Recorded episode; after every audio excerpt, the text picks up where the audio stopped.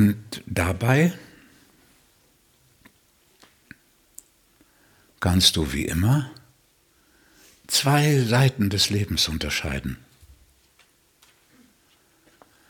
Das, was geschieht, was du erfährst und was du wahrnimmst, ist das eine. Eigentlich würde das reichen.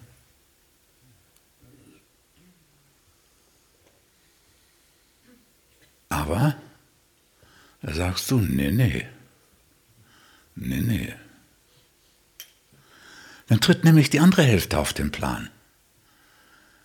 Die kommentiert das, bewertet das. Oh, meine Wünsche heute, die waren aber jetzt sehr grenzwertig. Wo ich eigentlich nichts wünschte, was ist mir da plötzlich dazwischen geraten? Wie konnte das passieren? Hoffentlich hat es kein anderer gemerkt, indem ich mein Gesicht verzogen habe. Und letzte Woche war ich doch viel besser da drin. Da konnte ich doch schon nichts tun. Und was muss ich jetzt feststellen? Habe ich das nicht ein bisschen anders hindeichseln können, dass ich es nicht hätte bemerkt?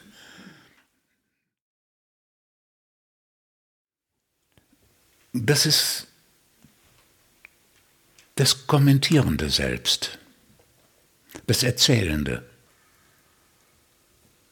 Ständig neue Geschichten, wie es letzte Woche war, wie es jetzt ist, ob man damit zufrieden sein kann,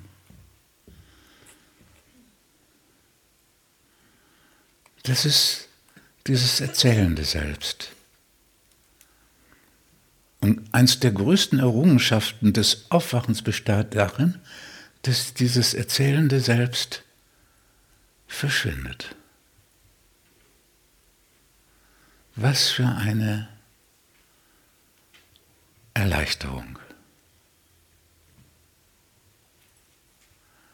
Endlich das Leben selbst statt dieses erzählende Selbst. Ich habe manchmal so das Bild, ich denke mir auch neue aus, aber manche sind einfach gut. Wie wenn du in Urlaub fährst und nimmst einen großen Koffer mit, mit lauter Urlaubsprospekten fürs nächste Jahr.